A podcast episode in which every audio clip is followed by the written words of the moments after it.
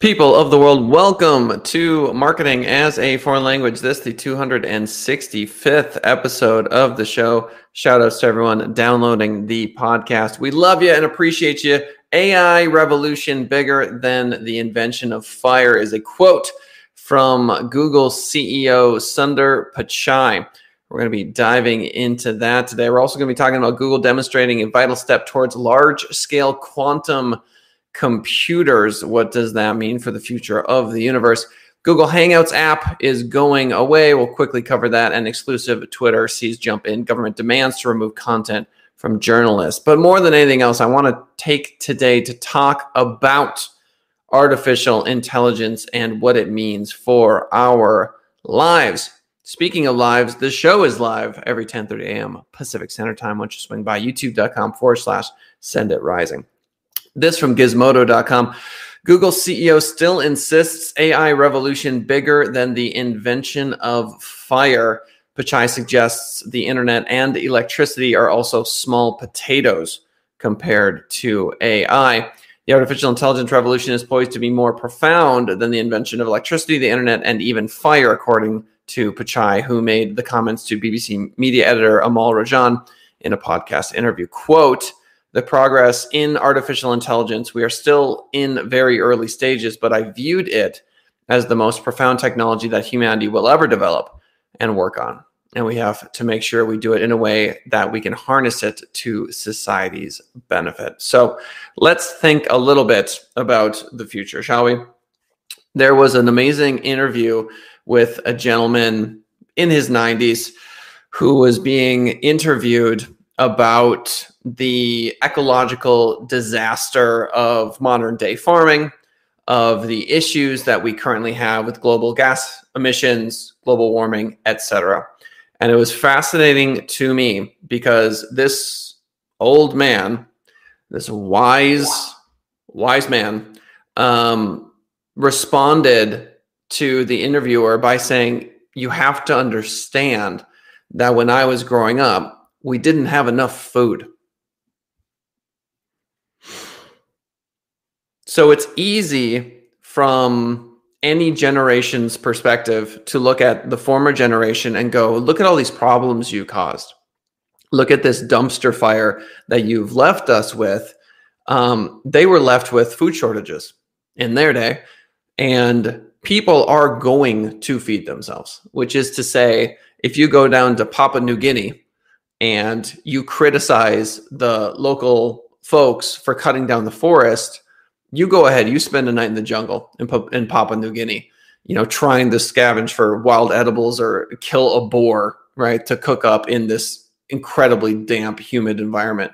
Um, you won't want to spend more than three hours with the insects covered head to toe on your body. Um, but Kellen, this isn't a solution. I hear you. I understand. What I'm saying is, as we progress, we are going to blunder a lot. And we obviously have to not destroy the earth in the process. And there is an existential crisis we are currently facing with the planet. That being said, AI is going to solve a lot of these problems because when we are 90, God willing, we'll be able to have the interview with that 22 year old kid who's saying, you know, why didn't you understand that people would um, have to fight against these waves of AI controlling their life? Like, why didn't you see that coming? And the answer, of course, is well, we we did see it coming, but you don't have to work. there used to be this thing called working uh, that we all used to do. Um, and we did a lot of it, and it was very challenging and stressful. Um, and as you can see, 90% of the population no longer works. And that's because the drones um, perfectly create food for us. They build shelters. Um, they've designed the entire infrastructure of our society. Uh, we've we use AI technology to maximize human happiness and the happiness of all beings on the planet. And then, you know, they they will say things like, "Yeah, but we don't have the control over it that we want. You've created a nightmare, and this and that and the other thing." And this is just the nature of you know generational change. Now, I'm not saying that we won't end up in the matrix, and I'm not saying that we shouldn't be incredibly cognizant of how we move forward. One of the real world examples that I've noticed is when we're working with a client and they have a Google My Business profile, the AI will go in and continually shut down that profile. And it would appear that the folks that we're talking to at Google can't control it.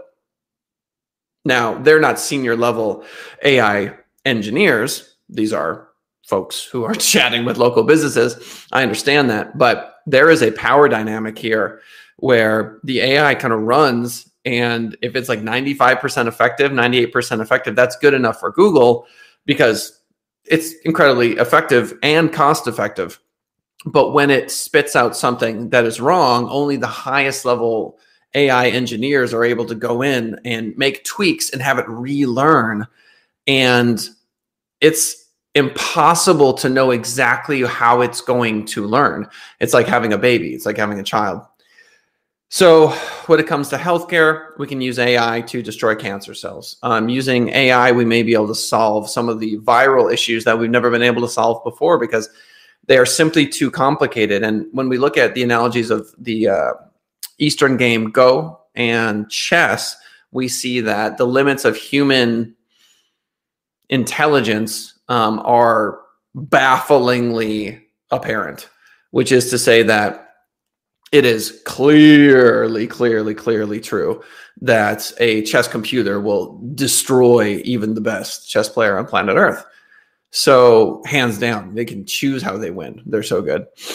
Um, there are things called computer lines in chess where chess commentators on YouTube will say, ah, we hate computers because they always come up with these absurd computer lines. And when you when you realize what the computer's doing, a human simply does not see it, simply does not perceive it.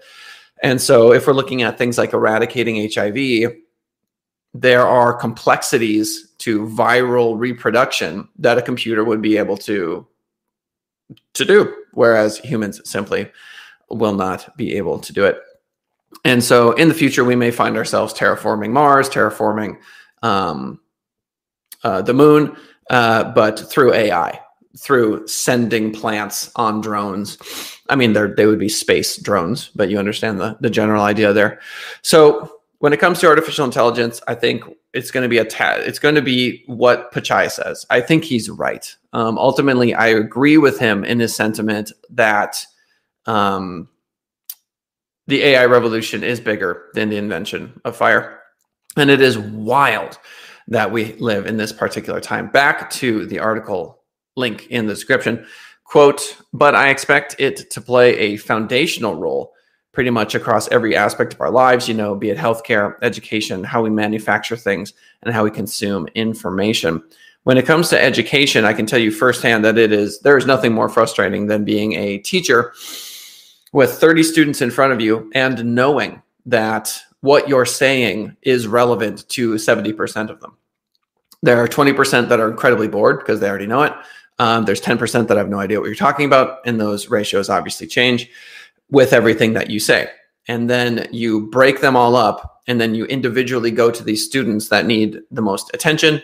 Um, and it is at best a prehistoric education model, which is to say, if you have artificial intelligence that is constantly with every interaction it has with a student measuring where that student is along a spectrum of understanding calculus spanish it really doesn't matter reading literature you have a teacher that is far better than any human teacher could possibly be. So, taking the test analogy further, um, there is an AI educator that is better than any human educator. It will get you to the desired result faster. It will be able to pick up on cheating faster. Um, it will, um, looking at facial, using facial recognition, it will realize where the student is in terms of sleepiness, um, whether the uh, student's mind is wandering. I mean, there are levels to this that are so unfathomably uh, beautiful and also terrifying um, that we're going to have to reckon with as we push forward.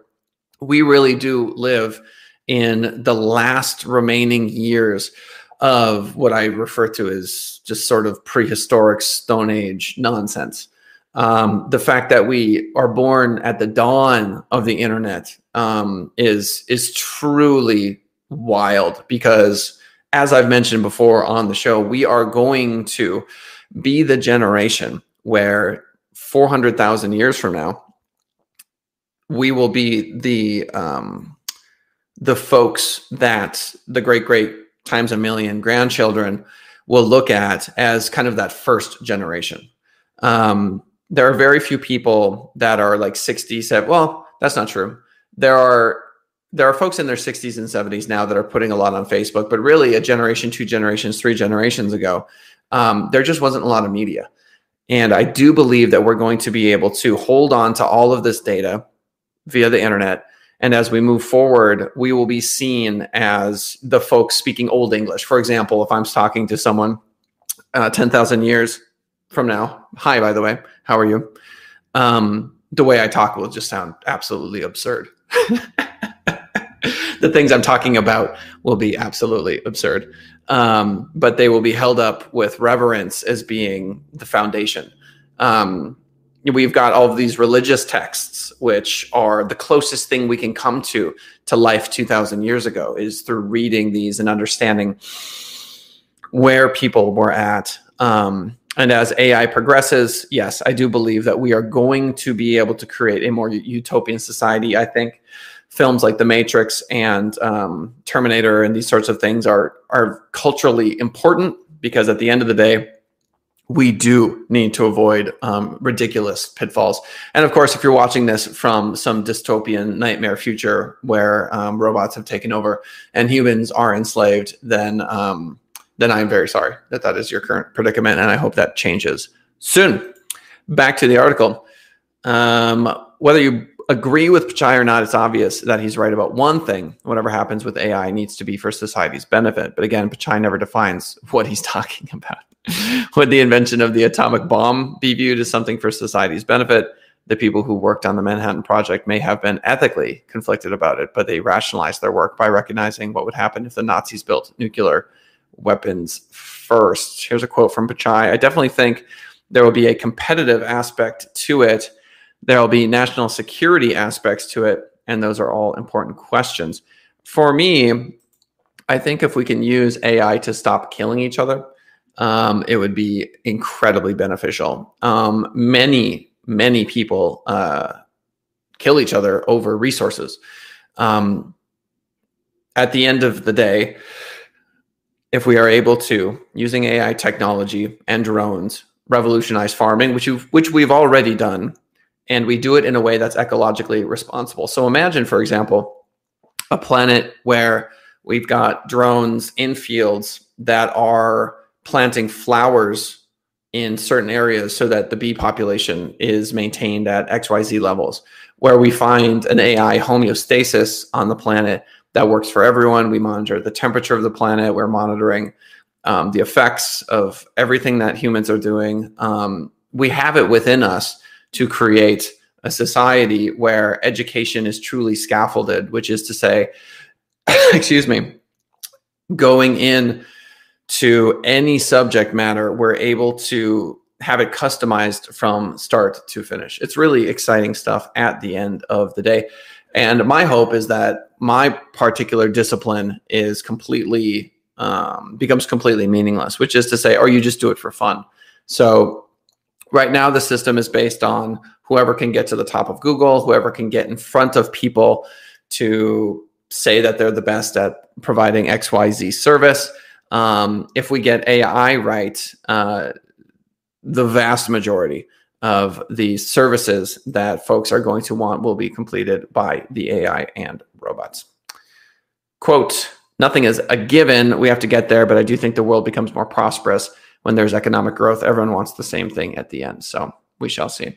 So, speaking of AI, we've got an article here from newscientist.com. Google demonstrates vital step towards large scale quantum computers.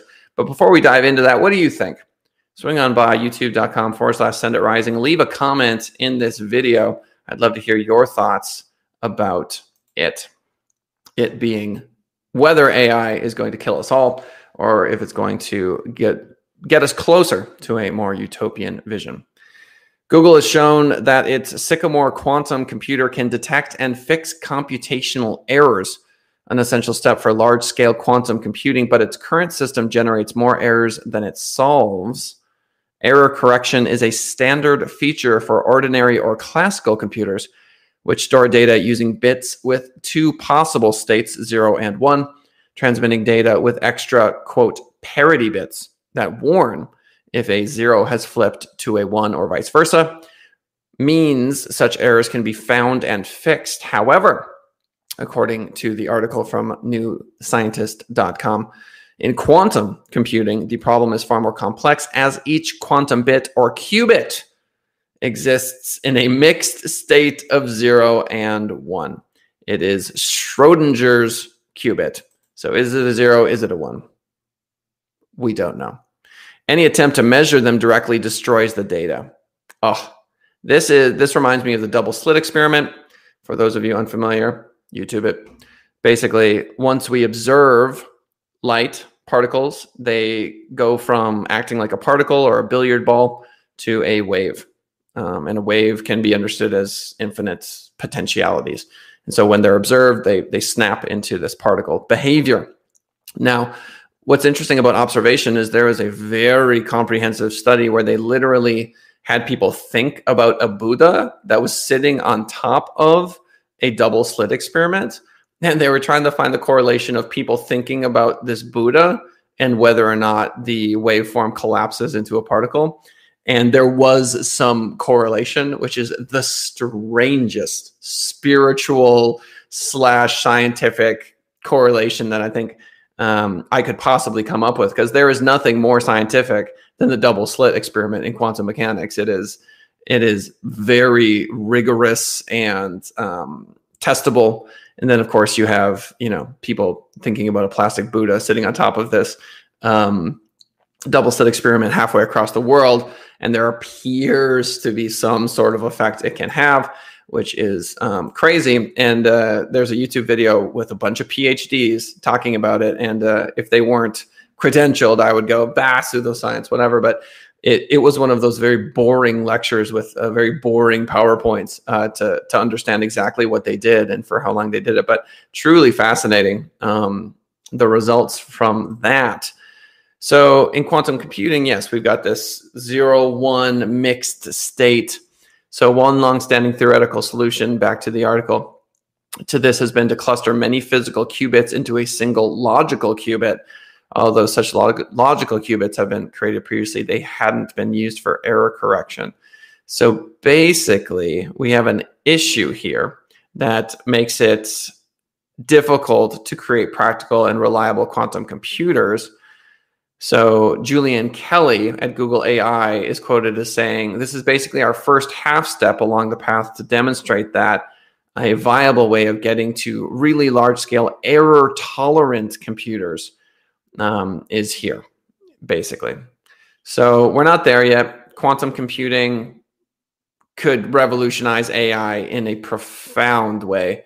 We could get to perfect farming, for example, like I mentioned earlier, more perfect education, um, tackling HIV and AIDS, tackling viral infections that people have. That because our ability to fight viruses right now is just it is an absolute dumpster fire of garbage. We are not good at it. We are much better at it than we were. Yes, I understand, and this is no criticism of the people that are um, fighting um, those particular battles, but we have many incurable viruses. Is the point that I'm making, and AI and quantum computers could play a vital role in solving those things.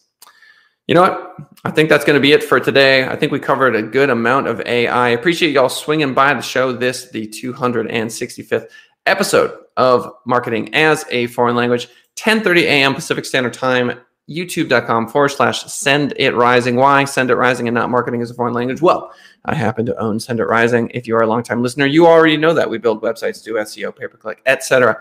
We usually have guests on the show, but uh, every now and then I do like to do an episode where we just do a deep dive. This one, obviously, AI revolution. Appreciate you all listening, and we'll see you all later.